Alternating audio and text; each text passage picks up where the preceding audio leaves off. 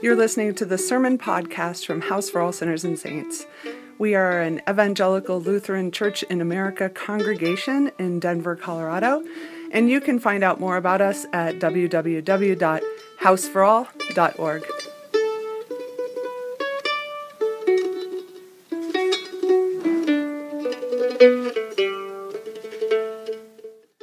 Know that grace, peace, hope, and mercy are yours in abundance from the triune God. Amen. Last year, um, I applied for a job with the Colorado Council of Churches. It was an opportunity that I was very excited about. It would have brought us back to Colorado quicker than our move in September did.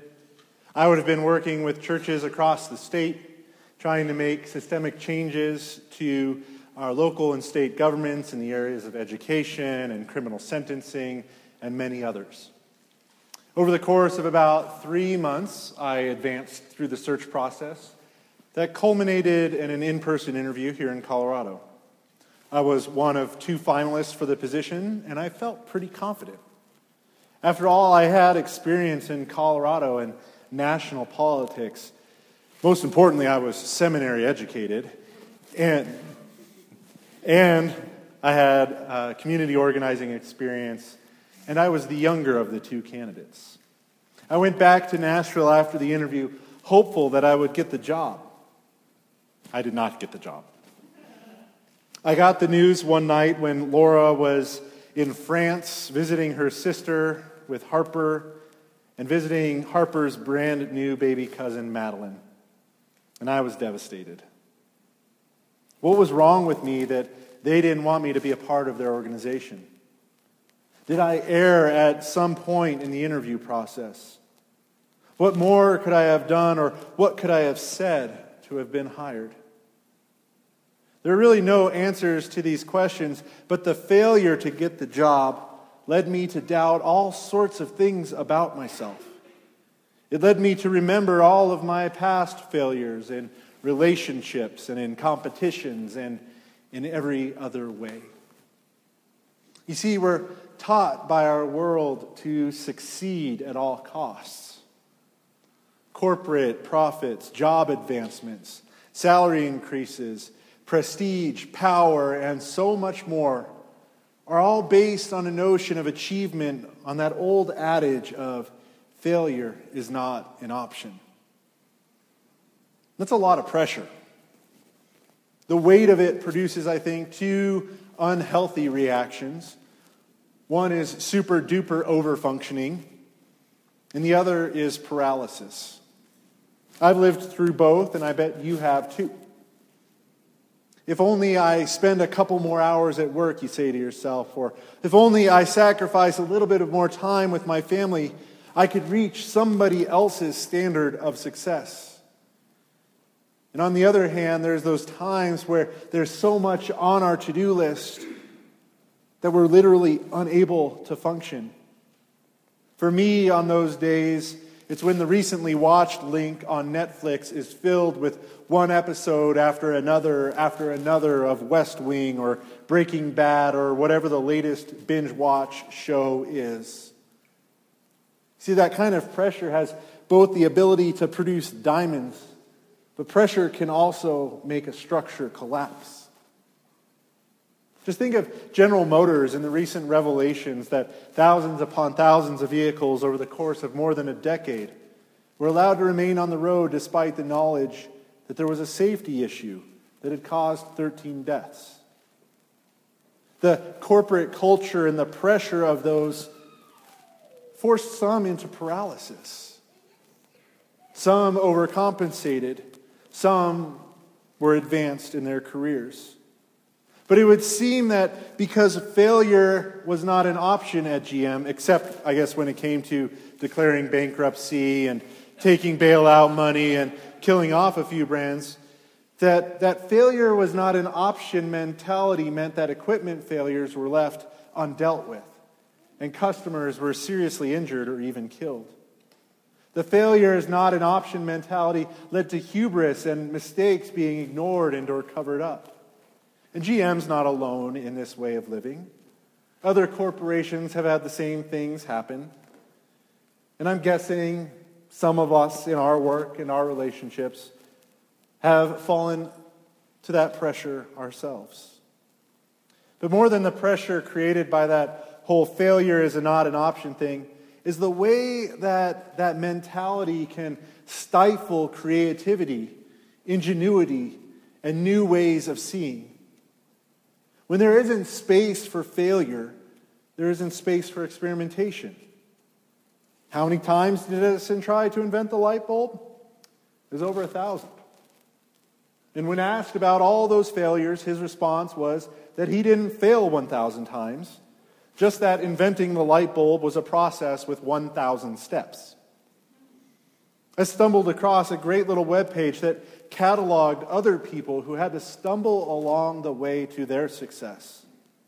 What seems to be evident, to me at least, is that having the space and the freedom to fail actually encourages rather than inhibits what we would classify as success.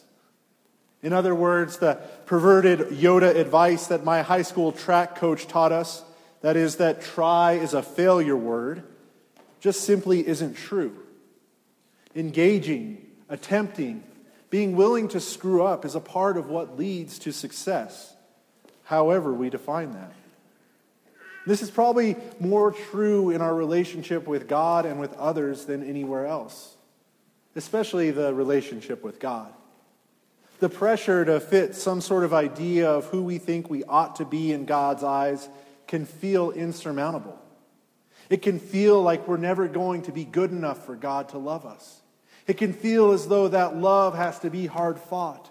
It can feel like the forgiveness that we read about or the presence of God's Spirit that comes down like a rush of wind are just stories from ages past and not a part of our own. And so, under that pressure and in feeling the absence of God, we disengage. We blame God for the distance we feel. We take ourselves out of the community called the church and end up feeling even farther away. Because so many of us have been ingrained with a sense that in the presence of God, failure is not an option. We choose not to even participate rather than risk trying and screwing up. The same is true in some of our relationships. Rather than deal with the messiness of relationships with parents and siblings and bosses and friends, the easy default is to disengage. I learned this lesson well from both of my parents and watching them with their siblings. With really one small exception, neither of them has a relationship with their siblings. The differences between them and the past pains seem too big to overcome. And so disengagement has been the rule of our household. My brother and I have emulated our parents and only recently have we begun to work on this trend. As we, who couldn't be more different, try to seek commonality in our lives. We've started to reconcile our relationship and to engage with each other. It's not easy, but there is fruit to be born.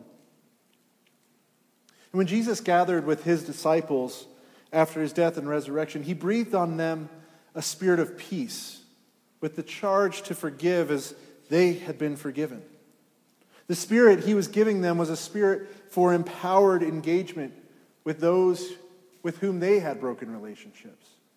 It was a gift for healing and renewal. And if that wasn't enough, the gift descended upon a whole group of people several days later as Jews from all over gathered for a harvest festival in Jerusalem. Wind blew, divided tongues descended, and people started to understand each other despite their differences. The gift of Pentecost was one of eyes open to commonality rather than difference. It was a gift of comprehension. It was a gift of creative empowerment that broke the long established boundaries of relational engagement. The creative and dynamic gift of God's Spirit still enters into the spaces of our lives and creates connection. For those of us who left the church at any point, but now find ourselves in this place surrounded by these people, the Spirit is moving. For those of us who have found new ways of viewing the world because of what we have heard preached here by Nadia or who we have met here, the Spirit is moving.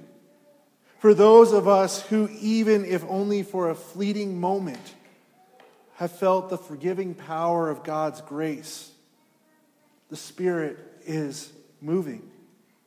For those of us who experience God in the eating of red velvet cake, in dancing to thrift shop at Easter Vigil, in blessing bikes and singing hymns in the basement of a bar, in sharing dinner with each other, in gathering for liturgy, or in any way else, the Spirit is moving. The Spirit is moving and inviting us to engage our own brokenness, to find creative ways to be in relationship with God and with each other, and to invite others to do the same. The Spirit is moving in this place. Sometimes it feels like a peace, like Jesus breathed on his friends, and at other times it's like a rushing wind. But the Spirit is moving despite our failures, and maybe because of them. The Spirit is empowering us to live life anew each day and to breathe and to engage and to love. Thanks be to God for that moving spirit today and tomorrow. Amen.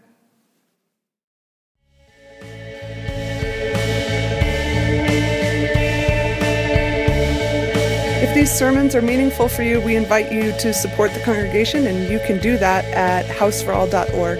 There's a PayPal button there. Also, we'd love for you to come and join us for liturgy. We meet at 4 o'clock and 6 o'clock on Sundays at 2201 Dexter in Denver.